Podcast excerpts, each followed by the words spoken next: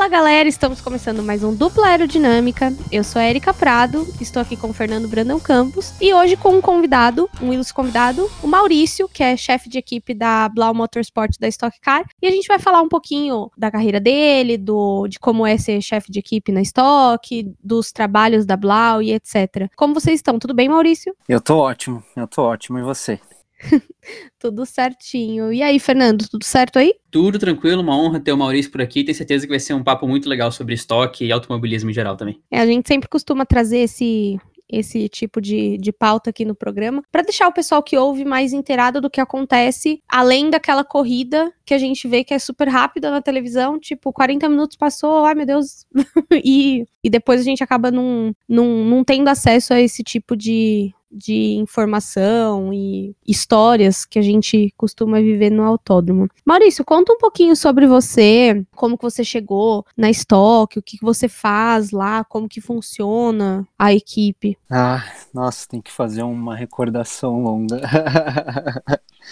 Bom, eu sempre gostei de carro de corrida, né? Essa história. Eu tive um influenciador aí na família, meu tio. Meu tio era um apaixonado, é um apaixonado por Fórmula 1. Então ele me influenciou bastante. A gente era uma pessoa que te instigava, né? E falava do assunto e tudo. Eu cheguei por muitos domingos ir na casa dele. A gente assistia a corrida. Eu chegava antes da Fórmula 1, a gente tomava café, assistia a corrida de Fórmula 1 e acabava passando o dia juntos. Falava, enfim, de assuntos gerais. Ele virou um grande amigo, né? Ele e minha tia. Puxa, e na época que eu tava me formando do colegial, eu falei assim: ah, eu quero fazer alguma coisa de carro de corrida. Alguém falou assim: ah, lá na FEI tem um curso de engenharia mecânica automobilística. Eu falei: nossa, que legal, é isso que eu vou fazer. ah, enfim, aí fiz FEI, é, cinco anos, e tudo começou no projeto de formatura. A gente criou um grupo interessado em, em corrida, né?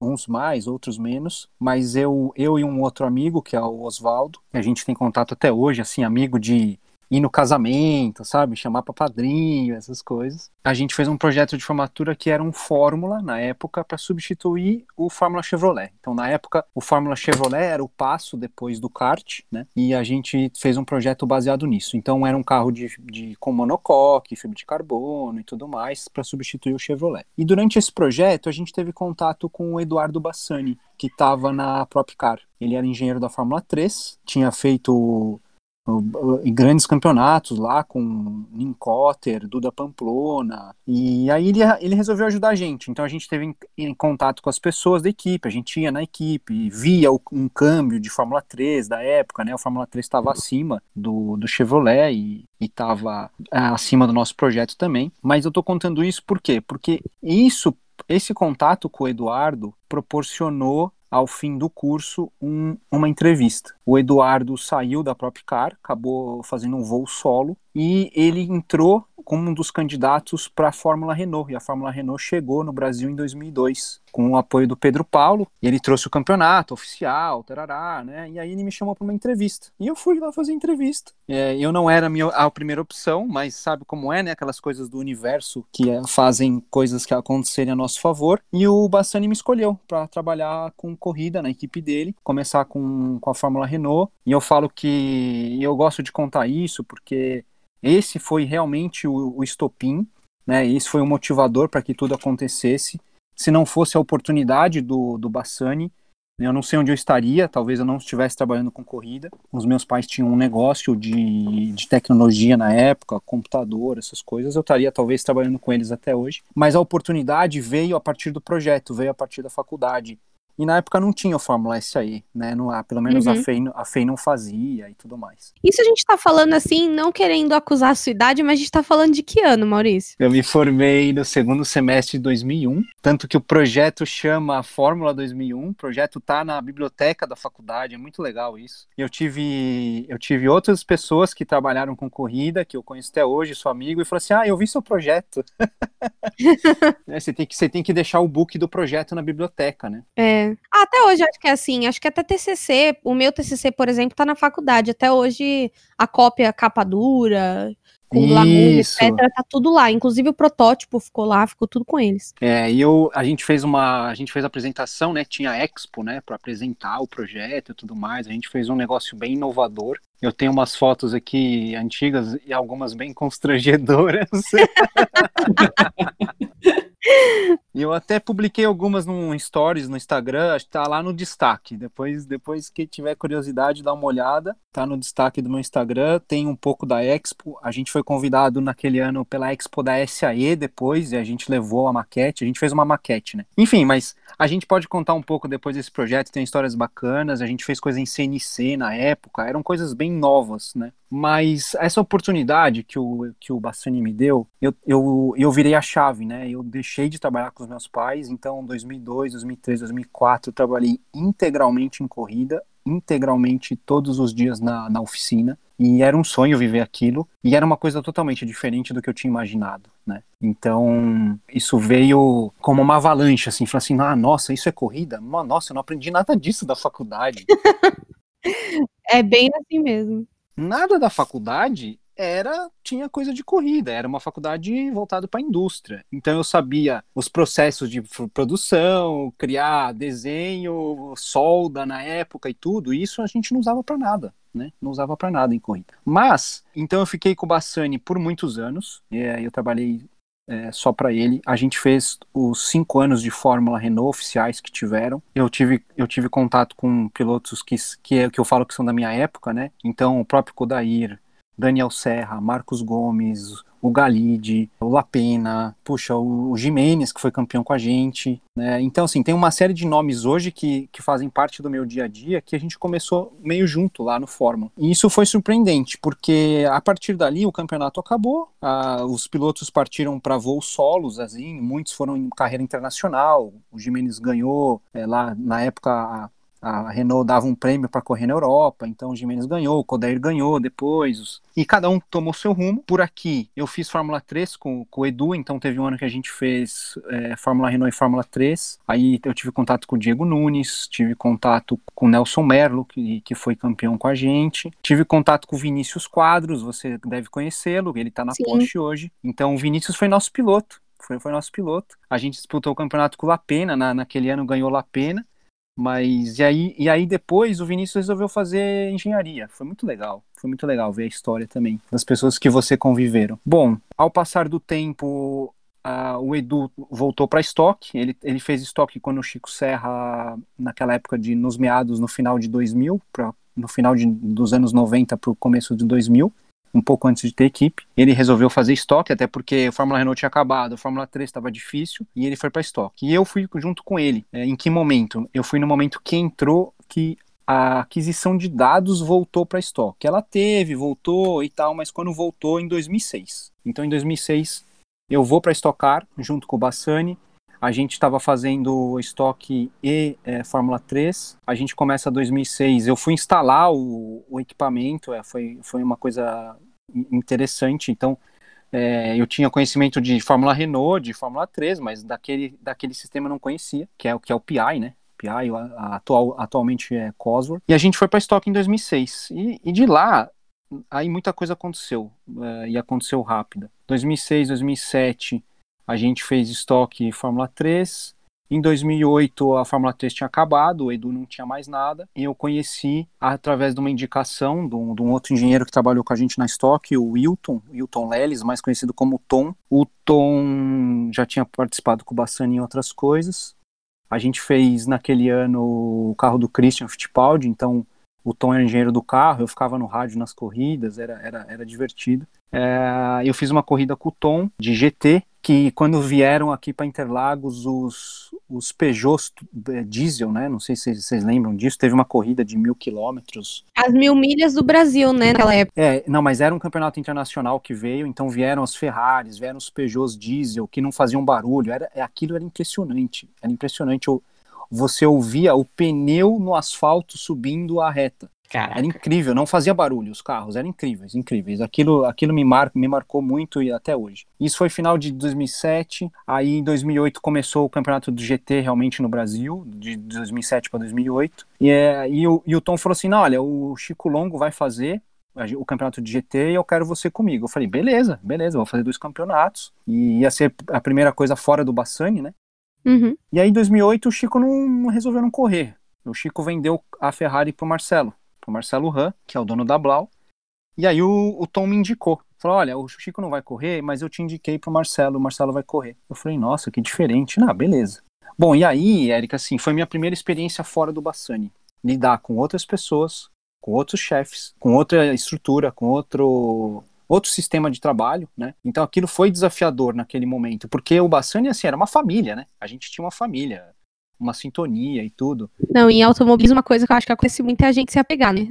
Sim, sim. É, e assim, para mim estava sendo bom, porque quando eu comecei a fazer dois campeonatos com o Edu, financeiramente valeu a pena, porque o Edu fazia um complemento. Então eu tinha uma remuneração fixa com ele.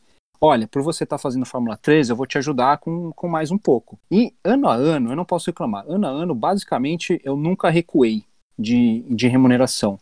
Eu pude sempre, sempre progredir, Alguns anos eu fiquei estabilizado, igual o ano passado, né? Isso aconteceu algumas vezes. Mas quando eu passei a fazer duas categorias, eu tudo era junto com o Bassani, então eu conversei com ele, ele falou, não, beleza, vai, tarará, porque ele era o meu chefe, né? Ele era o meu chefe. É, dependendo do ano a gente tinha um registro, não tinha registro. É, isso aí no automobilismo veio evoluindo muito, né? veio evoluindo muito. Aí, assim, Érica, em 2008, então foi, eu acho que a grande, deu uma virada grande para mim, porque começou, vamos falar assim, o projeto Blau, sem eu saber, né? O projeto Blau começou lá em 2008. Então eu fiz é, o GT com o Marcelo junto com a Stock Car 2008, 9, 10, 11, 12, se eu não me engano. Então a gente fez GT, fez Ferrari, fez Lamborghini, fez duas evoluções da Lamborghini e era um campeonato sensacional. Então era um campeonato que dava muito prazer fazer, era muito divertido e é uma pena que não exista hoje no Brasil esse campeonato, de verdade. E então dois, eu tô com a Blau desde 2008 com o Marcelo e aí muita coisa aconteceu, a gente vai chegar lá. A única coisa que eu quero fazer um parênteses que nisso, nessa, nesse contato com outra equipe, com outros pilotos, com outras pessoas, eu fui convidado para mudar de equipe. E em 2010 eu fui parar na Full Time. E um convite pelo, pelo próprio Maurício Ferreira, meu xará, e eu gosto de falar uma coisa interessante, que ele me observou. Então, assim, a, a, sua, a sua postura, a minha postura na pista, de como eu trabalhava, de como eu estava posicionado para acompanhar um treino, de como eu estava agindo na pista chamou a atenção dele. Isso me surpreendeu e ele me falou isso quando ele veio falar comigo. Ele falou assim: pô, você pode conversar? Eu falei: claro, eu posso. Falei, pô, eu vejo aqui, você tem um perfil profissional, você. Ele, ele fez várias observações do que ele tinha é, visto na pista do meu comportamento. E isso motivou ele me chamar para trabalhar com ele. Bom, e aí eu fiquei cinco anos na Full Time, um projeto que ele começou, ele voltou para estoque principal naquele ano, 2010, e voltou com quatro carros. Ele tinha agregado lá os carros da, da antiga equipe do Avalone, do José Avalone. O, o, o, Zé tinha parado, resolveu parar de ter equipe e eu fui fazer parte disso. Nossa, e aí foi um caos também. Quatro pilotos, duas equipes, um projeto novo, muita gente nova. E foi o, o, primeiro ano que o Marcelo resolveu ter Blau nos dois carros. Então, em 2010, acabou, eu acabei participando do projeto Blau duplo, que era o, o GT3 e o Stock. Os pilotos eram o Marcos Gomes e o Alan Kodair, é, os dois carros equipe Blau. É, enfim, aí isso durou um ano. E aí passou cinco anos na full time. A Vicário, eu fazia dois campeonatos da Vicário. Eu sempre fiz dois campeonatos, sabe? Eu acho que a gente falou um pouco disso, né, em algumas conversas que a gente teve, do freelance, do, do engenheiro freelance, do engenheiro fixo.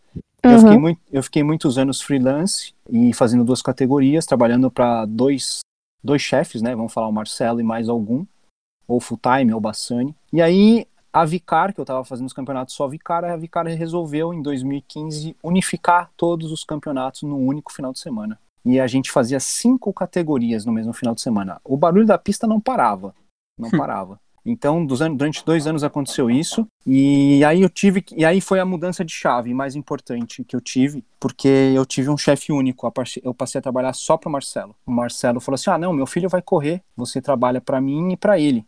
Então, quando tiver. E aí, 2015 e 2016, eu não fiz Stock Car. Eu estava no evento da Vicar, mas eu estava fazendo Mercedes e Fórmula 3. Ah, Fórmula 3 e, sei lá, aquelas categorias que a gente acabou correndo, o Marcelo acabou correndo, que é o que tinha depois da GT. Aí no final de 16 ele resolveu montar a equipe de Stock Car. Simples assim. E falou assim: ah, agora vamos mudar, vamos fazer uma brincadeira diferente, né? A gente fez Porsche em 2016, o Christian fez, ele fez o campeonato inteiro, a gente vai falar um pouco disso, foi, foi muito legal participar desse campeonato, desse evento. E aí, em 2017, começou o projeto Blau Stock Car, né? Que é o que eu tô até hoje. É, e aí é a última virada de chave e talvez a mais desafiadora que eu tive, né, até agora, de virar chefe de equipe. Essa, essa história é tudo para chegar nesse cenário aonde você vira mais é, líder do que engenheiro, né? É, e a gente pode explorar muito isso porque é um, é um desafio.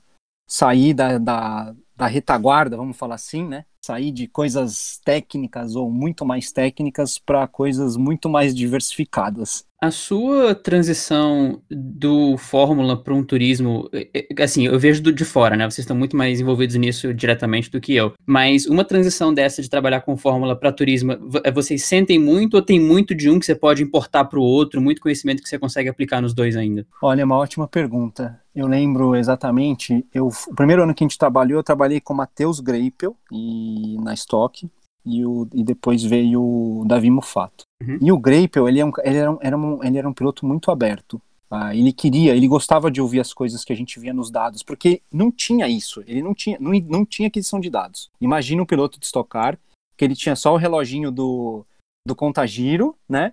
É, e, e, vários sensores de pressão de óleo, pressão de combustível e tudo mais, e cada momento ele tinha que tomar uma ação. Quando ele começou a ver ponto de freada, contorno de curva que a gente passou a enxergar e o, o, cara ficou ávido assim, ele queria muito aquele conteúdo. E eu falava muito para ele, eu te falei que a pergunta é muito boa porque me faz lembrar, eu falava, Matheus, eu não estou acostumado com o carro de turismo. Eu, eu passei até esse momento vendo é, aquisição de dados de Fórmula, Fórmula 3, Fórmula Renault, então eu não estou acostumado. Eu e você vamos ter que aprender junto. Então tinham coisas que eu falava para ele ele falava assim, ó, isso faz sentido, isso não faz sentido. E, e, e, foi muito importante essa interação, muito importante. Porque você via uma coisa que você achava que era e não era. Porque o, o carro de turismo é muito diferente, né? Muito mais pesado, o carro tem uma rolagem muito mais lenta, o piloto percebe isso. Então foi uma adaptação em conjunto com os pilotos. Isso me, fa me facilitou o trabalho, porque eu, eu, eu, eu falei menos besteira, né? É, e fez, me fez evoluir, me fez evoluir sim, dar esse passo de fórmula para turismo, foi muito importante. É engraçado ouvir essas histórias, né? Até a, a, pergunta do Fernando é uma pergunta muito pertinente. Inclusive, eu vivo respondendo essa pergunta, porque, é claro, né? O tempo passa, as coisas mudam. Os cursos que eu fiz e etc., como eu cheguei no automobilismo, é, é uma história totalmente diferente da sua, mas num ponto eu sou obrigada a concordar. Eu fiz mecânica comum não fiz automobilística, mas assim, é uma coisa que todo mundo na, da universidade concorda. A universidade em si não prepara a gente porque a gente encontra em corrida. E hoje a, a, a mecânica automobilística, né, da, da própria FEI, tá muito diferente, mas ainda assim não tem esse apelo pro carro de competição. Então hoje se aprende mais numa equipe de Fórmula SAE, num Baja, você tem esses, esses outros contatos. E até me chamou bastante atenção que você passou por várias transições até chegar é, nessa ser chefe de equipe. E isso tem a ver muito com liderança, tem a ver com quanto você está preparado para lidar com as pessoas, muito mais até do que quanto você está preparado com corrida. Como que é, é cuidar de equipe, é, administrar conquistas, administrar personalidades, ali está lidando com muito mais gente do que quando a gente está como engenheiro, a gente lida ali com os pilotos. Eu ainda lido com mais pilotos porque a categoria tem um engenheiro só. Mas como que é essa, essa coisa de lidar com piloto, fornecedor, é, mecânico, marketing, com toda essa galera? É, desafiador, desafiador. Uma coisa que, uma coisa que a FEI me ensinou, eu posso falar, e alguns professores eles falavam isso e demorou um pouco para cair minha ficha, era assim, olha, o engenheiro, ele é sempre um cara muito técnico e tarará, mas se você tiver bom senso, você vai tomar as melhores decisões. E isso me marcou, e, isso é mais pura verdade. Então, toda a minha trajetória, até a, a pergunta é, do Fórmula para o turismo, eu usei muito isso. Então, eu falo assim, é melhor falar, sabe, o menos é mais, então fala menos do que tentar florear. E isso me, isso me pautou também em relação a essa mudança, essa virada de chave, porque eu estava junto com os mecânicos, eu convivia com os mecânicos, então você ia no horário dos mecânicos para pista. Eu viajei de van muito tempo, né, com eles. E assim, você estar do outro lado, porque quando você vira o chefe de equipe, você está do outro lado. E uma coisa que aconteceu é que em 2017, já quando a gente entrou na Stock, e existe até hoje a Associação das Equipes da Stock. E é uma associação que eu acredito muito. Ela tem o objetivo de unir as equipes e tudo. E aí eu passei a conviver com o grupo dos chefes de equipe. Foi uma mudança grande para mim. É, e eu tive e, e, dois deles foram meus chefes, né? O Bassani e uhum. o Maurício. Então eu estava lá convivendo com eles, tomando decisões com eles. É, isso foi importante para mim, para entender um pouco a visão deles, porque eu sempre entendi a visão deles enquanto eu estava com eles na pista e não o dia a dia do negócio, porque eu fiquei, como eu fiquei muitos anos freelance, eu perdi o dia a dia da oficina. Então você fala dos fornecedores, de tudo, eu tive que reaprender tudo.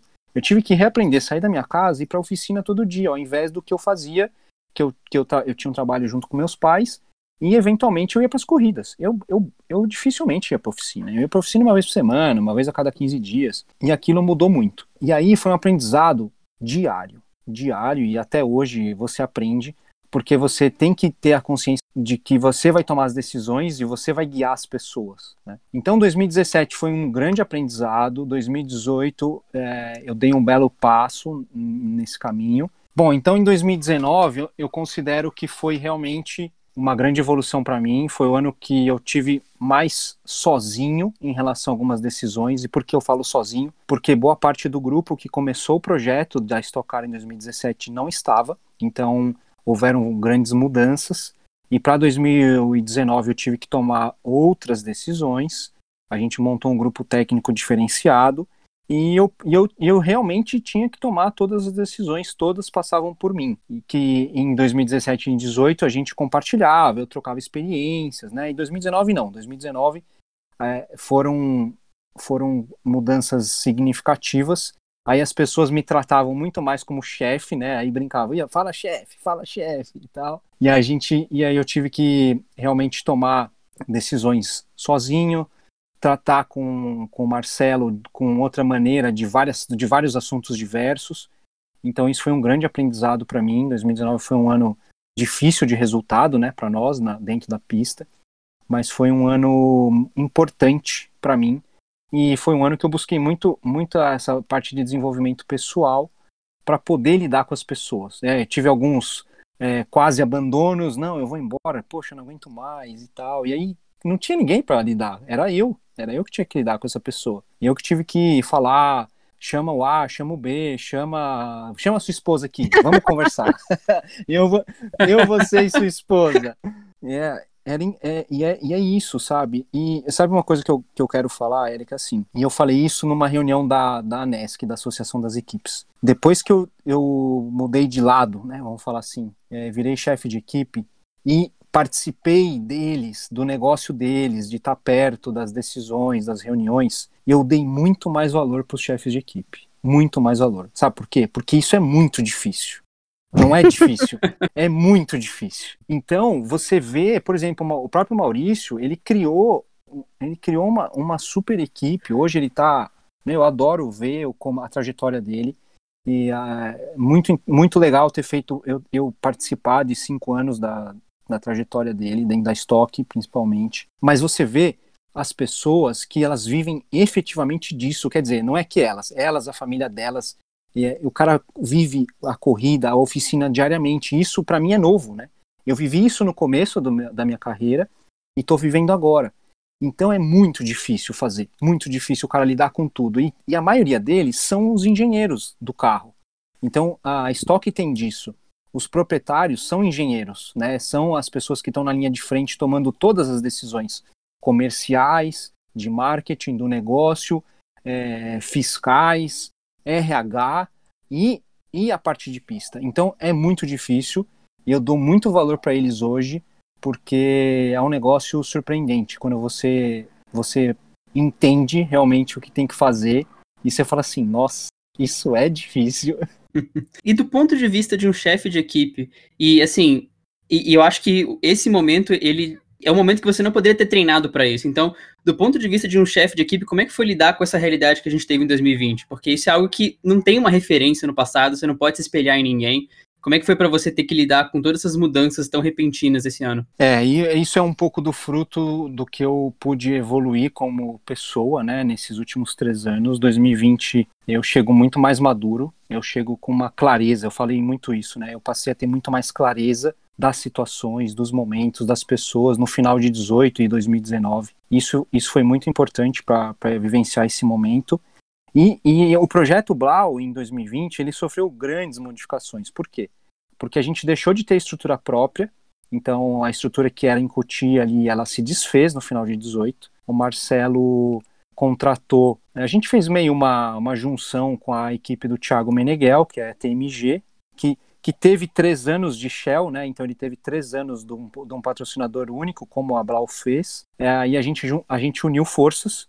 Então, assim, foi muito difícil para mim liberar ou dispensar as pessoas da equipe no final de 19. Isso foi bem desafiador, bem desafiador. E de novo, dentro do projeto 2019, eu tive que fazer, tive que chamar cada um e falar, cara, olha, infelizmente não deu certo, o chefe tomou outra decisão e eu preciso te liberar. E eu tive que fazer a rescisão de todos os funcionários no final de 2019. Então, 2020 começou de um outro formato, eu apoiando o Thiago, então eu, tô, eu, eu sou o elo técnico entre o patrocinador e a equipe, o Thiago, claro, falou para Marcelo assim, falou, não, eu quero o Maurício no corpo técnico para ajudar no que eu puder. Hoje eu faço muito mais, né, como não começaram as corridas, eu faço mais um, muito mais um papel entre o patrocinador e a equipe, a parte técnica, ajudo o que precisa, dou algum conselho, faço essa intermediação e estou muito ansioso para começar as corridas. Eu, é o que todos estão, né? Todos estão. Agora, o que eu posso te falar é que o maior desafio são das equipes, né? Por quê? Porque as equipes tiveram que rever o negócio delas. O negócio mudou muito. Muitas equipes que tinham dois ou três negócios, que faziam duas ou três categorias, eles provavelmente não vão fazer. Não vão, não vai conseguir fazer. O calendário uma hora vai dar, vai dar errado. E muitas equipes dispensaram muitas pessoas. Então hoje você tem mão de obra extremamente qualificada de pessoas que estavam na estoque muitos anos. Essas pessoas perderam o emprego. Muitas, muitas delas perderam emprego. Pode ser que elas voltem freelance? Talvez. E o número de pessoas na estoque hoje diminuiu ainda mais. Então, se 2019 a gente está falando de 13 pessoas oficiais da equipe, né? As equipes davam um jeitinho lá de encaixar alguém fora dos 13. Esse ano vão ser 9 oficialmente. E na corrida que a gente quase teve, eram 7. Então, é uma coisa super desafiadora, porque com sete pessoas, imagina, se você tem um corpo técnico com três ou quatro pessoas, você só tem três ou quatro mecânicos para fazer tudo. É, e isso nenhuma equipe estava preparada. Está sendo um aprendizado diário de cada, de cada equipe, cada um está tomando algumas decisões. E, assim, 2020 promete muita coisa ainda, porque a gente não operou na pista com sete pessoas.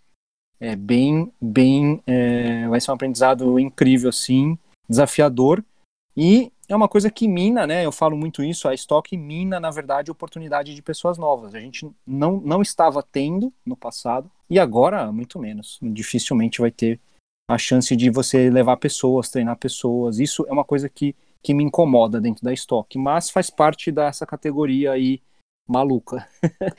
eu eu enxergo essa, toda essa questão, né? Eu tenho uma, uma visão de 2020 que eu adquiri ficando em quarentena e depois tendo os contatos que eu tive, as vivências que eu tive, até por conta do Girls Like Racing, por conta de tudo que eu tinha planejado para 2020, e de repente não aconteceu nada do que eu imaginei para esse ano. Ele já começou totalmente diferente e foi ficando cada vez mais diferente, até que chegou num ponto ali que eu falei, cara, não sei o que estou fazendo aqui, mas estamos estamos indo, né? Então eu vejo que vocês começaram 2020 já com um propósito transformador e vocês estão caminhando 2020 para um propósito ainda mais transformador. Claro, mudar exige às vezes alguns sacrifícios, alguma coisa que a gente não concorda, que a gente não consegue, tudo mais.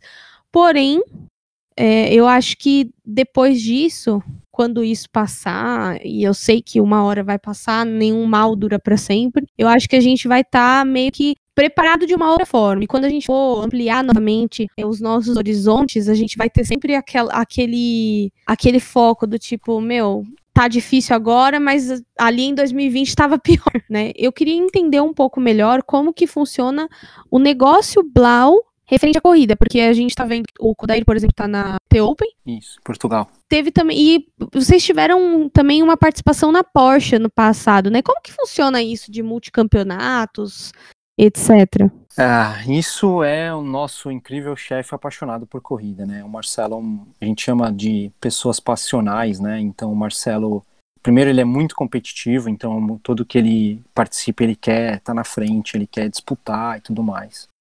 E ele é um cara apaixonado por corrida, demais assim. Então, até 2016, assim, final de 16, tudo que aconteceu, Érica, era, era, eram, eram estruturas mais amadores. Por quê? porque ele tinha pessoas freelance, basicamente todas as quando a gente fazia GT, quando eu fazia Mercedes e tal, ele tinha ele tinha pessoas trabalhando para ele diretamente, todas as decisões da equipe de comprar um parafuso, de comprar um negócio, passava por ele, imagina a loucura, e era, e era simplesmente para ele correr. Né? Então, até aquele momento, ele, Marcelo, corria, e aí ele fez um campeonato inteiro de Porsche em 2016, né? então fazia, fez todas as corridas sprint, fez todas as corridas Endurance.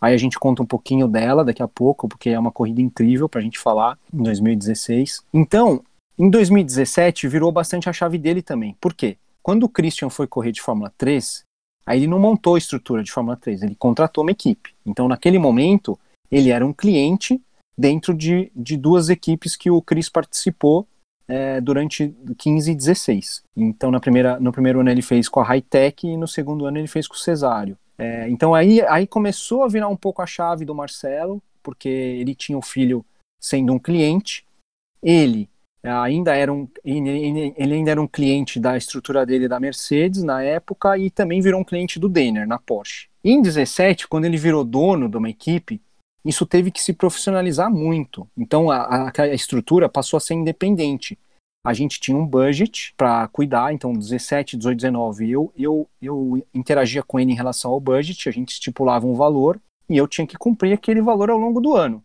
Né? E isso, isso foi um grande aprendizado para mim, porque embora meu, meus pais tivessem negócio, eu nunca participei da gestão da, da empresa, nunca participei. Mas isso foi importante, porque eu trocava informações com eles, com outras pessoas, para poder. Né, eu não sabia fazer um budget de uma equipe. Não sabia nem quantas coisas tinha que colocar, quantos itens. E isso depois, ao longo do tempo, me deu uma bagagem incrível. Hoje eu falo de um budget de uma equipe de Stock Car com facilidade. A gente debate itens, o porquê, por que fazer de uma forma A, da forma B. Mas aí, quando o projeto BAL Stock Car começou, o Marcelo também virou um cliente na Europa. Os últimos três anos, ele e o Christian correram na Europa. Então o Christian fez o Euro Fórmula, que aí de novo ele fez, ele era, um, ele era um cliente de uma equipe.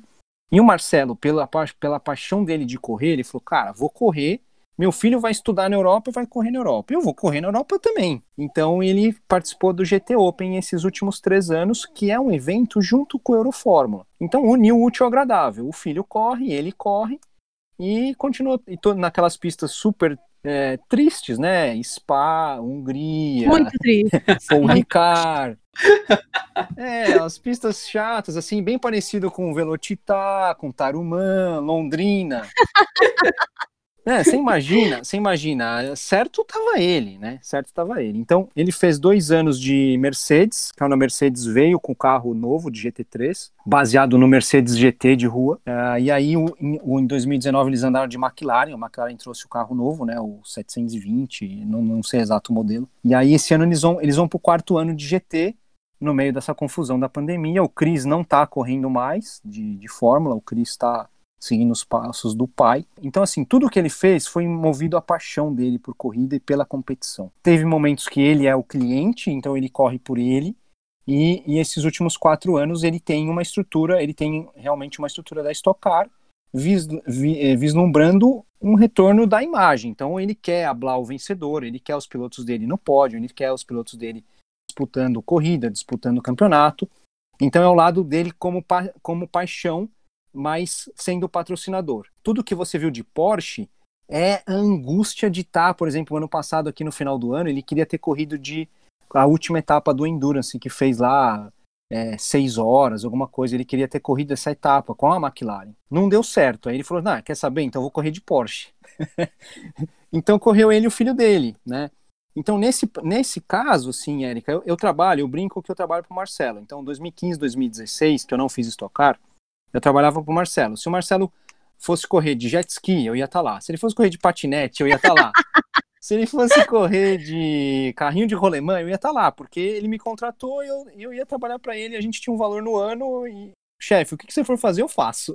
Era assim. Cara, que coisa é. doida. É, muito doida, mas, mas isso abriu muitas portas, né? Então eu, eu tive grandes oportunidades, né? De novo, falando do, do, Eduardo Bassani, é o culpado, né, de eu estar aqui, ele que me deu a oportunidade, mas é um grande irmão, eu, eu brinco que é um pai, eu falo para ele que ele é meu pai, ele falou, não, não, você é meu irmão. Depois o Maurício, que me, que me proporcionou cinco anos estar perto dele, lá da estrutura dele, e o cara é um cara incrível. E o Marcelo, que não tenho palavras, né? Não tenho palavras para falar. E que está me dando oportunidade até hoje, desde 2008. Então, desde 2008 eu tenho alguma coisa com o Marcelo, seja num envolvimento maior ou menor, e nas categorias que ele andou. Ele andou de alguma coisa, eu estava perto. Agora, por, por conta do projeto da Stock, os últimos anos eu não acompanhei eles na Europa. A, a estrutura deles na Europa é ele contratou uma equipe, tem lá os engenheiros dele, então ele, ele, ele também virou a chave nisso, né? Ele tem uma estrutura, ele é um cliente na Europa é, e aqui ele é um patrocinador da Stock. Aconteceu isso nos últimos anos. Nossa, que legal. Se fosse para você apontar em, em todo, em, na, durante sua carreira, um momento que você considera mais gratificante, em qualquer que seja a categoria, em qualquer que seja o momento, você teria um momento que você poderia apontar como, como mais gratificante deles? Puxa, é, tem, tem vários momentos legais, né?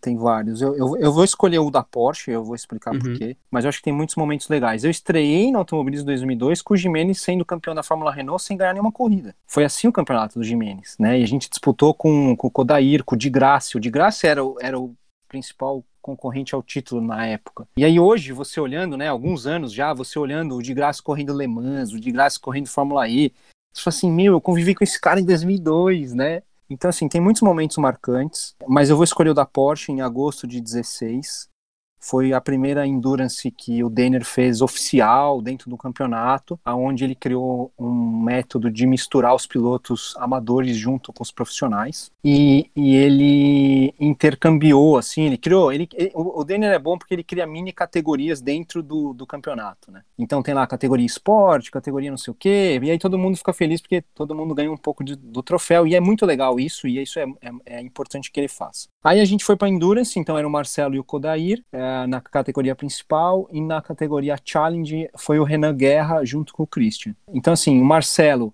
na naturalmente um piloto amador, o Christian estava fazendo Fórmula 13 e tudo, mas ainda não era um piloto com a bagagem necessária e tudo. Então eles entraram numa categoria lá diferente. E o Marcelo era categoria amador. Mas claro, ele sempre quer competir e ganhar, né?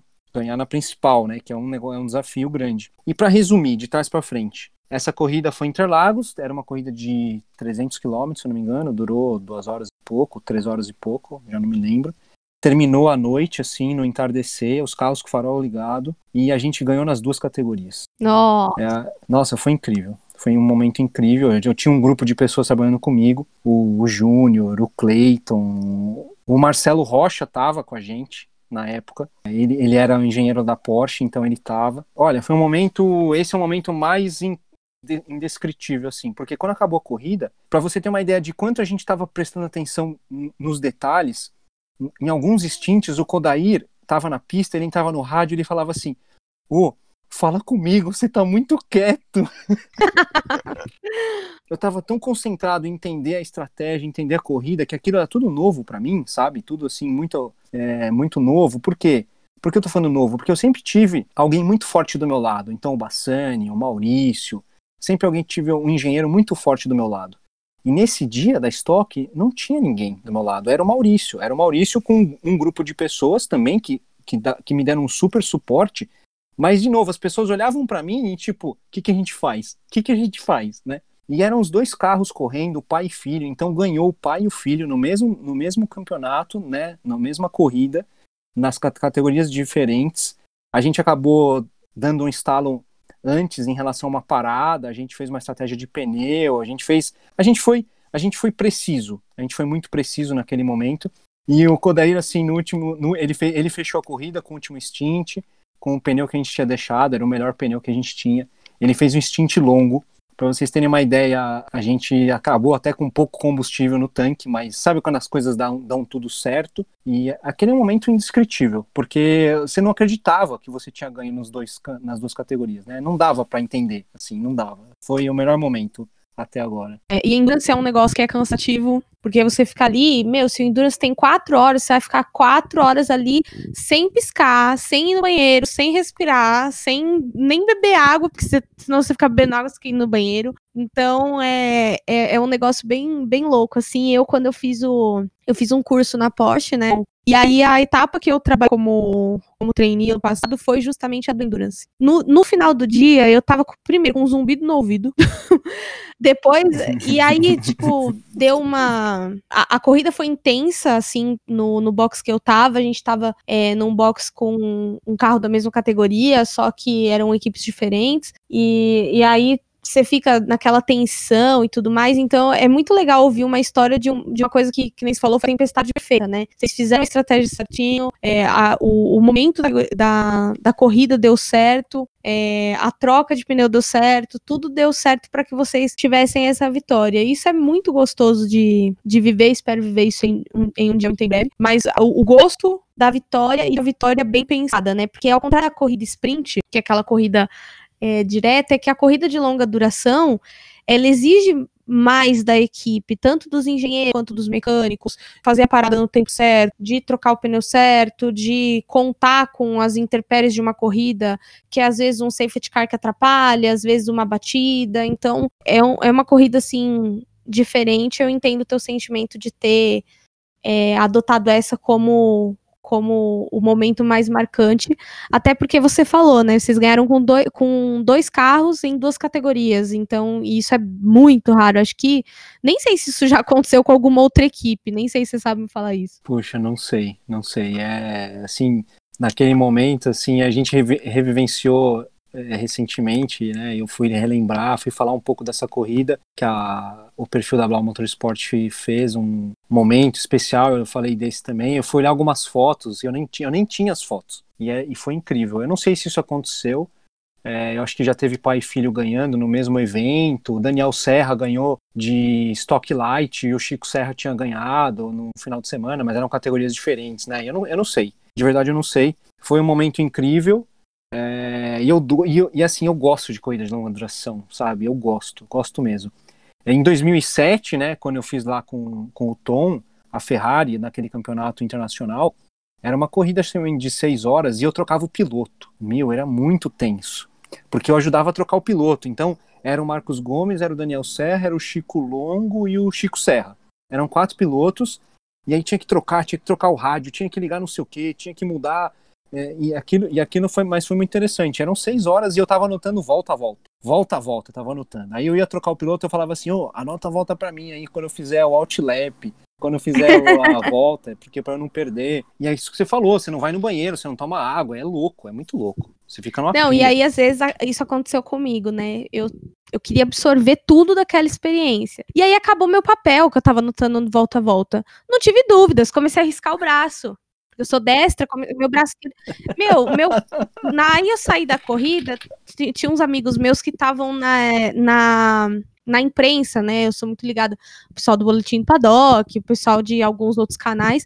E aí, meu amigo veio conversar comigo, ele falou assim, ele nem foi conversar comigo, ele foi me dar, me levar uma coca. Falou, meu, vim trazer uma coca para você. Ele, o que que é isso no seu braço? Aí eu, o quê? Aí quando eu olhei meu braço todo riscado até mais ou menos o meio do antebraço, assim. Aí ele olhou assim, o que que é isso no seu braço? Eu falei assim, ah, não, tava anotando. A gente entrega um relatóriozinho. e aí eu, aí ele, meu, você entende alguma coisa que tá escrito aí? Eu falei, entendo, mas depois, na hora de passar pro papel, rapaz, foi difícil, porque eu, eu tava tudo meio apagado e assim, borrado. É, e aí eu falei, mano, que, que, mas assim, na hora você não pensa, né? Na hora você só vai. eu acho que isso é muito bom. Eu também curto corrida de longa duração, até esse ano, por causa da pandemia, a NASCAR voltou primeiro e eu comecei a assistir a NASCAR, né? E a NASCAR, ela tem os vencedores Verdade. por estágio e o vencedor da corrida. E aí, logo em uma das primeiras corridas, acho que foi a segunda da Cup, deu um safety car faltando duas voltas e o pessoal começou a chamar. E eu, não, não chama! Sabe? Mas é aquele momento da decisão errada e o cara que ganhou foi justamente o cara que não entrou. Então, eles acharam que ia ter prorrogação. Então, é, é, a NASCAR tem essa abordagem diferente um pouco do, do longa duração normal, mas a gente sabe que, que ali o momento é tenso e intenso, né? São, são bastante variáveis para avaliar. É, você comentou, é, na verdade, eu, eu conheço você através do Marcelo Rocha, né? Até mandar um abraço para ele se ele estiver ouvindo, agora está lá nos Estados Unidos trabalhando. E esse, esse meio de engenharia, né, do automobilismo, eu faço as categorias paulistas. Então, como você falou na época da Vicar, que você fazia vários eventos no mesmo dia. Cara, a agenda de Interlagos é lotada, vira e mexe atrasa, porque daí se atrasa uma corrida, atrasa todas. É, o, o, tempo é bem contadinho. Então a gente tem no mesmo dia Fórmula V, Fórmula 1600, marcas, ou de Stock Race, mais quem aparecer para correr, para preencher o evento, né? E como que você enxerga o cenário da engenharia no automobilismo, até do próprio, como chefe de equipe, na verdade, como que você enxerga o automobilismo nacional, esse momento que a gente está vivendo, porque a gente sabe que muitas categorias sumiram, né? A Fórmula Renault é uma delas, Fórmula 3 é uma delas, é, várias categorias assim sumiram aqui do Brasil. GT também, a GT também não tá tendo mais. Então eu queria saber como é que você entende esse contexto atual do automobilismo no, no Brasil e principalmente essa questão do contexto da engenharia também. É, é, vale a gente lembrar algumas coisas, né? A gente estava falando do Bassani. O que aconteceu muito com as equipes, principalmente de Stock Car, foi uma profissionalização.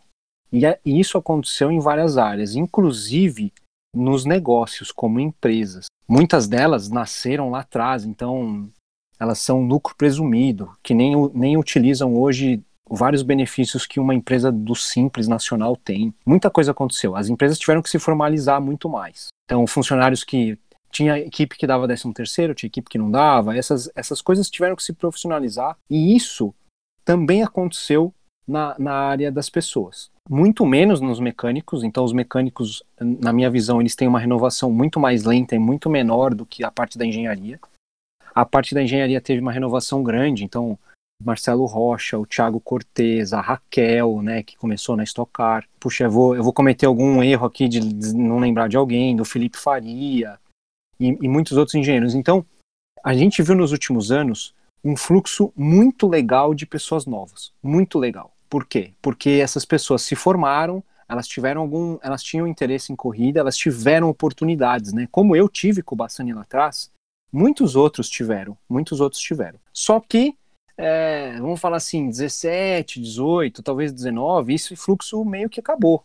Por quê? Porque as pessoas foram se tornando é, mais experientes, então elas têm um valor maior dentro das equipes, e aí você começa a criar raízes, né? Você vai se enraizando lá nessa equipe, pô, quero chegar, quero aumentar, quero ter um outro cargo dentro da equipe. Mas o momento que eu tive, por exemplo, de freelance, era muito bom. Era muito bom. E eu acho que a gente poderia, que é um, que é um negócio parecido com a Europa. A Europa, o engenheiro, ele dificilmente tem um engenheiro fixo na equipe. Dificilmente. Você tem pouquíssimos. Você tem um grupo de pessoas trabalhando na, na oficina, mas o engenheiro, ele vem com a pastinha dele. Então, na pastinha, eu vi um engenheiro assim, em, em Silverstone. Ele veio com a pastinha dele, ele tinha o manual do câmbio do Fórmula 3, o manual do câmbio de uma Mercedes, o manual do câmbio, todos os carros que ele tinha feito, ele tinha, ele tinha um manual. Por quê? Porque ele tinha que fazer relação de marcha, ele tinha que ver os regulamentos, ele, ele tinha que entender de vários regulamentos, porque ele participava de vários campeonatos. E eu acho que hoje a, o Brasil ele, ele enraizou os engenheiros, porque os engenheiros acabam ajudando no dia a dia da oficina. Então é um cara que cuida de logística, é um cara que cuida de compras, é um cara que ajuda a manter o negócio. Alguns chefes de equipe ficam um pouco afastados, eles não vão todos os dias, né? E esses engenheiros, eles ganharam novas habilidades para isso. Mas, como eu falei um pouco das oportunidades, eu vejo hoje dentro da engenharia, falando mais da Stock Car, que a gente criou, a gente criou raízes grandes e hoje dificilmente você traz uma pessoa nova com sem experiência para poder acompanhar uma Stock Car, né? E isso me incomoda. Isso me incomoda, né? E dentro desse cenário agora, piorou muito, piorou muito. Por quê? Porque os freelances ganham por corrida. Quantas corridas tiveram? Uma Porsche, é. só, mais nada. Então, quem não fez a Porsche no começo do ano, lá em março, no começo de março, esse cara não recebeu um centavo. Então ele está, sei lá, interagindo com a equipe, tentando ajudar no dia a dia, tentando fazer uma interação. Quem faz o Endurance tem muita interação com o pessoal de fora, da fábrica. Quem conseguiu fazer isso e remunerar alguma coisa, beleza. Quem não conseguiu, esse momento é duríssimo para eles. Por quê? É, primeiro, quem ia fazer estocar 12 finais de semana, não vai ter mais. Vai, vai ter oito remunerações em vez de 12, porque vão, vão ser oito finais de semana. A Endurance também, eram oito, será que vai fazer oito? A Truck eram sete ou oito, vão fazer cinco. Então é um, é um momento é um momento complicado para os nossos colegas aí, engenheiros, principalmente os freelances, né? E quando você tenta fazer duas categorias, o que, que acontece? Você vai roubar a vaga de alguém, porque tem gente sobrando hoje. Tem gente sobrando. É, eu, não, eu, não, eu, eu não tenho nenhuma ideia mirabolante para a gente resolver isso mas é, a, gente, a gente precisaria pensar numa forma né, de se ajudar de repente. Eu não sei como a gente poderia fazer, mas eu vejo hoje uma, um excedente de mão de obra, principalmente da engenharia, e muita gente querendo entrar, né, Erika? Você sabe, muita gente querendo entrar. É, e muita gente querendo chegar na estocar, e as pessoas mandam direct para mim, falam comigo. Puxa, eu falo assim, nossa, peraí, o que, que eu vou responder para essa pessoa? Eu penso para responder. Eu falo para ela, eu falo, olha, mantém seu sonho, esse ano é um ano difícil, um ano que não vai ter oportunidade, tarará.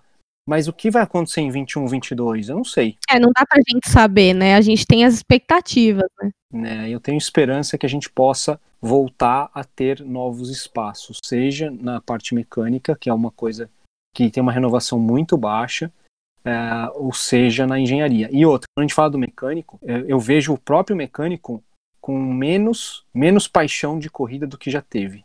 Então você não vê é muito difícil você ver um jovem e falar assim, não, eu quero ser mecânico de corrida. É, é que na verdade, assim, é, eu vou até falar de uma de uma coisa que eu tenho ido na oficina da Fórmula V agora que a gente tá de. que voltou a funcionar, tá funcionando meio período, eu, eu tenho estado lá. E, e, também ocorre uma galera assim mais velha que não quer ensinar, não tem paciência chegar e falar assim, olha, isso Verdade. aqui, você vai trocar esse cabo, você vai trocar assim, assim, assim. Você vai mexer nesse, nesse câmbio, você tem que abrir, tirar isso, isso e isso. Aí você vai ver qual que é o problema, o barulho tal significa isso. É uma coisa que a gente não... A, a, e, e outra, né?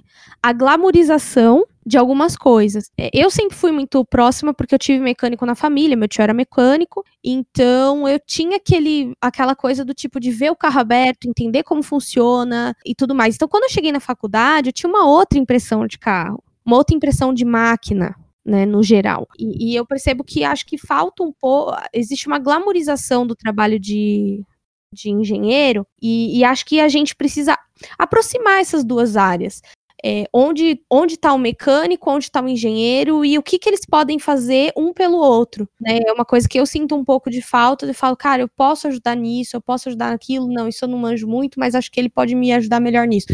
Então, esse, esse complemento do, do mecânico pro, pro engenheiro é uma coisa que eu penso muito, na verdade eu penso nisso todos os dias, porque é, é uma coisa que eu falo, cara, existe uma ligação, tem que existir, senão o time não funciona inteiro. Então você fica, né, naquela coisa. E, e quando eu fui fazer pós também, eu conversei muito com os mecânicos, porque a gente ficou o sexta, sábado, domingo o dia inteiro juntos, então fiz até amizade, depois a gente até combinou de comer um negócio fora, porque tava muito cansado, e, e, e aí você fica, eu acho que a gente começa a olhar aquelas pessoas e falar, meu, o que, que a gente pode trocar aqui? E o cara que eu peguei como mecânico na, naquela etapa também, que eu fiquei junto, meu, cara sensacional, me explicando sobre o carro, porque é aquilo que você falou, quando você é freelancer, você conhece o carro mais ou menos ali no susto, entendeu? É diferente quando você tem uma raiz na equipe que você já conhece aquele carro por inteiro, né? E o, o mecânico geralmente ele tem que conhecer muito do carro, porque senão ele não consegue arrumar. E aí você começa a, a, a, trocar com aquele cara macetes importantes do carro, dicas que eles têm, ó, oh, eu acho que isso daqui, se a gente a gente vai demorar muito para trocar isso aqui, então vamos fazer da seguinte, vamos fazer de outro jeito, tal. Então acho que isso é muito legal também no ambiente de corrida e cai um pouco naquilo que você falou, né, que você é, esse ano você sabe que vai ser difícil porque vai ter menos pessoas, e aí quanto menos pessoas, menos renovação e menos aprendizado e etc. E eu queria saber se você tem alguma expectativa para daqui a alguns anos, se você acha que o automobilismo do Brasil, que ele se apequenou um pouco, se ele vai se expandir de novo. Se a gente vai passar por uma expansão, o que, que você pensa hoje, tendo uma pessoa que já conheceu diversos cenários? Ah, eu tenho esperança que isso aconteça, sim, entendo. Estamos falando aí do TCR, né? O TCR tá vindo, que é um campeonato que deu certo aí no mundo. Eles estão querendo criar um, uma estrutura sul-americana. Então, eu acho que a gente tem que ter mais campeonatos para ter mais oportunidades, né? O Endurance também veio preencher uma lacuna lá do GT3, lá de trás, o, nesses últimos dois anos. Eu, eu, eu, eu vejo que a gente precisa de outras categorias para que a gente tenha mais oportunidades de emprego e a gente possa alocar mais pessoas. Porque tem pessoas muito boas no mercado. Tem pessoas que muito boas que elas nunca tiveram oportunidade de estar na Stock, ou nunca tiveram oportunidade de estar na Endurance, né? É um pouco, é um pouco, é um pouco do seu caso. Então, por exemplo, você está ali na Fórmula V, você tem uma inclusão dentro do automobilismo importantíssima, né? Que eu valorizo muito, que, que eu te parabenizo. Dentro até do, do grupo que você tem lá, das meninas, eu vejo alguns vídeos do GTV. Meu, eu acho isso muito importante, muito importante de verdade, porque a gente precisa fomentar o automobilismo, a gente precisa aproximar mais a, as categorias das faculdades, né, dos projetos estudantis, eu vejo isso também. Eles são muito carentes das coisas e tem pessoas ex-formandos ou cara que fizeram corrida que acabam ajudando, mas isso tinha que ser uma coisa mais uhum. oficial, né? Eu lembro, você sabe o que eu lembro? Quando eu fui fazer entrevista com o Bassani, eu tinha um número na cabeça do PIB da Inglaterra, qual era o, a porcentagem que, que o automobilismo tinha no PIB inglês. E era grande, era muito grande. Eu não lembro mais o número, mas vamos falar 2%, 3%, 5%. Imagina um, um, o automobilismo ter uma relevância percentual dentro do PIB de um país. Claro, tem as equipes de Fórmula 1 e tudo mais. Mas imagina quanto a gente está longe disso. Né? É... Bem longe. Nossa, nossa, isso é, isso, é, isso aí é uma eternidade, né? Anos luz. Então eu vejo que a gente poderia gerar mais oportunidades. As categorias teriam que ter mais ou menos como a Porsche faz, de você ter a inclusão de alguma de alguma algum interessado na categoria, algum interessado em trabalhar. A, a Stock Car fez isso alguns um ano, acho que foi 2018. Eles contatavam a faculdade local da cidade e aí eles a faculdade disponibilizava os alunos para estar tá dentro das equipes. As equipes autorizavam ou não, mas foi muito legal. A gente teve estudantes muito bacanas dentro da, do box da Blau. Então, você via uns com um viés mais, mais da engenharia, queria entender um pouco mais da, da liderança. Esses, essas pessoas eram já líderes da, dos projetos, né?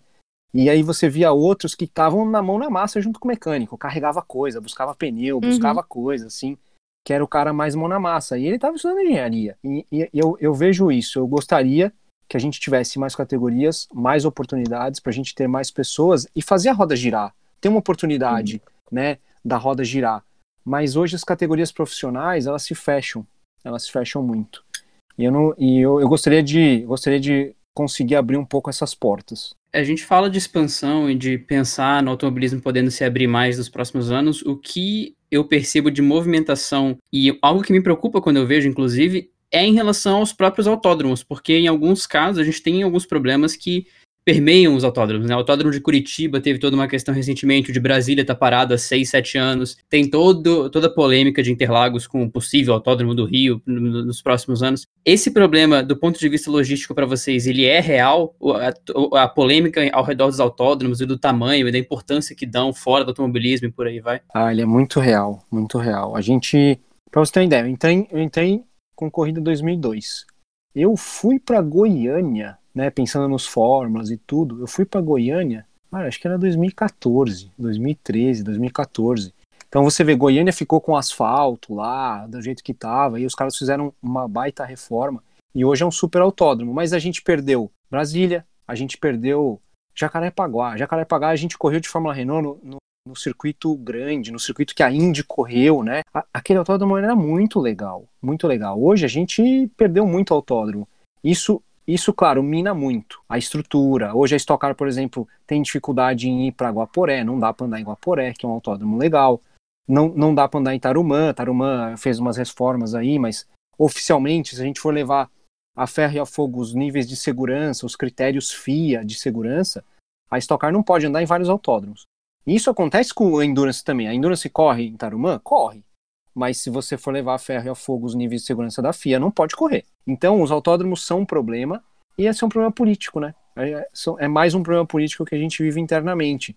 É uma coisa que vale a pena a gente falar. A CBA, por exemplo, ela nunca conseguiu, ou nunca, não, não, não sei, não vou entrar no mérito, ela nunca conseguiu dinheiro do, do, da federação. Quer dizer, o Ministério dos Esportes existe para suportar o esporte nacional. Por que, que a CBA, né, como Confederação Brasileira, ela não recebe um aporte, ela não recebe um dinheiro, ela não recebe um incentivo? O que, que falta para a CBA poder usufruir de um parte de um dinheiro que o, que o governo federal faz para o esporte? Isso poderia fomentar muita coisa internamente. Né? Então eu não sei responder essa pergunta, e eu acho que a gente começaria assim. Né? A, a questão dos autódromos começa lá na federação, junto com a CBA, junto com as federações de automobilismo aí em cada estado. A gente teria que aprimorar muito isso, porque isso é um modelo político que a gente vive, e de verdade isso não funciona muito para os usuários finais, né? As equipes, os fãs, isso poderia melhorar muito. Caramba, que papo open mind que a gente teve agora? A gente chegou no pique da Inglaterra, gerado pelo automobilismo, e agora a gente chegou no Ministério dos Esportes. O Fernando é mais engajado geograficamente, principalmente, porque eu sou horrível de geografia, já falei várias groselhas aqui nesse podcast, o pessoal sabe. Mas eu fico pensando o quanto é, é, legal essa comunicação, né? Porque foi uma coisa que eu percebi até, você comentou do Girls Like Racing e dupla aerodinâmica. Cara, eu sempre fui muito multitasking, assim. E aí eu comecei a perceber que existiam comuni pontos comunicativos que não existiam. E eu acho que é, um pouco também da gente estar tá nessa questão do, do automobilismo, de estar tá fomentando o público, que nem você falou. Poxa, eu tenho ali um. um o Girls Like Racing, a gente está em 240 e poucas, acho. Mais da metade dessas meninas nunca pisou num autódromo. Tem meninas que moram em São Paulo e nunca foram até Interlagos. Tem meninas que moram em Curitiba e nunca estiveram no autódromo de Curitiba. Então, é, o que, que é, é, aquilo que você falou, a gente pensar no que falta para atender todo esse público, todo esse interesse e etc. Eu lembro que, é, que nem se falou de oficializar programas estudantis, eu tentei implantar o Baja na faculdade onde eu estava e eu não consegui porque não tinha, não tinha apelo. A faculdade mesmo não dava muito apoio. Chegaram para mim e falaram: Ó, oh, você quer fazer? Pode fazer, o professor tal pode te auxiliar. Mas, assim, esse professor eu não via ele de, assim, de, muito na faculdade. Então, assim, começa todo um. Que nem você falou, a gente chegou na, numa raiz estrutural de um problema que vai muito, muito além até do que a gente podia imaginar. Muito enriquecedor esse papo. Até obrigada por trazer isso pro duplo, né? Acho que a audiência do duplo é uma é uma audiência é, bem diversificada. Eu e o Fernando está falando sobre isso dias. E acho que é muito. Acho que todo mundo vai se sentir como eu tô me sentindo agora. Tipo, aquele. Que nem aquela, aquele GIF que, tipo, o cara tá assim, aí ele põe a mão na cabeça, aí acontece uma explosão, assim, sabe? Eu tô bem abrindo a mente. Então a gente fica por aqui. Primeiramente, muito obrigado, Maurício, pela tua participação e etc. E o microfone é teu para divulgar a equipe, o teu perfil pessoal, é, se despedir da galera, engajar o pessoal com a equipe, com a estoque. Fica à vontade. Bom, obrigado, Érica, obrigado, Fernando, pelo convite. Cada vez mais eu eu sempre gostei de corrida e agora gosto de falar de corrida, né? Percebi isso. E é importante a gente abraçar essas pessoas e não quando a gente fala do número de pessoas, né? Como você falou das 242 integrantes, é o número, né? E a gente vive muito esse negócio de número, de seguidores e tal, parará. Eu acho que a gente tem que prezar muito mais a qualidade do que a quantidade. Então, eu tenho dado atenção para as pessoas que me pedem, que me mandam mensagem. Meu perfil no Instagram está aberto há alguns meses, então quem quiser me seguir, Maurício Fontenetti, tudo com E. Uh, segue o perfil lá da Blau Motorsport, que é uma, uma equipe bem engajada, faz bastante conteúdo legal, o pessoal do marketing trabalha bem, a Isabela, o Bruno. Mas eu, o que eu quero é assim, que a gente possa, como você está fazendo, como esse movimento, que a gente possa abraçar os fãs e os fãs de verdade, os fãs que querem conteúdo, os fãs que querem estar tá perto, de poder vivenciar, e a gente, e a gente pode proporcionar né, um conteúdo para eles, uma imersão, vamos falar assim, em alguns cenários que desses bastidores, eu gosto muito de falar disso. E o que eu puder ajudar dos bastidores, eu estou à disposição para a gente disseminar os bastidores, da gente mostrar para as pessoas, mostrar para as pessoas que gostam de corrida efetivamente. E de novo, e não pensando nem na quantidade, mas pensando individualmente em atingir cada pessoa, porque esses fãs a gente torna eles mais fãs. As pessoas que, que não são fãs, não gostam muito, talvez elas possam ser contagiadas, né? Você falou dessas 242 meninas, elas têm família, ou, ou, ou, moram com os pais, ou são casadas, enfim, tem uma diversidade grande. Provavelmente ela pode tocar pessoas que estão próximos, né? E outros fãs podem tocar também pessoas próximas deles. E que a gente possa ter um, um fã do automobilismo mais engajado, mais informado e mais próximo da gente. É, acho que é isso que eu poderia falar. Pô, Arrebentou, hein? Bom, pessoal, então nós ficamos por aqui. Muito obrigada a todo mundo que acompanhou esse programa. É, Para falar com o Dupla Aerodinâmica, arroba Aerodinâmica no Instagram e no Twitter, é, Dupla Aerodinâmica no Facebook. Para me encontrar nos meus perfis pessoais, arroba Ericoke no Instagram e arroba no Twitter. Nós ficamos por aqui, até o próximo programa e, se possível, continuem com a gente. Um beijão e tchau, tchau. E eu sou Fernando Campos, você pode me encontrar no arroba no Twitter e no Instagram, também dando meus pitacos nas redes sociais do Dupla com a Erika. Se você nos escuta pela Apple Podcast, não deixe de deixar aquelas cinco estrelinhas, porque elas são muito importantes para nós. O Best Fans volta no próximo programa. Um abração para todo mundo e até a próxima.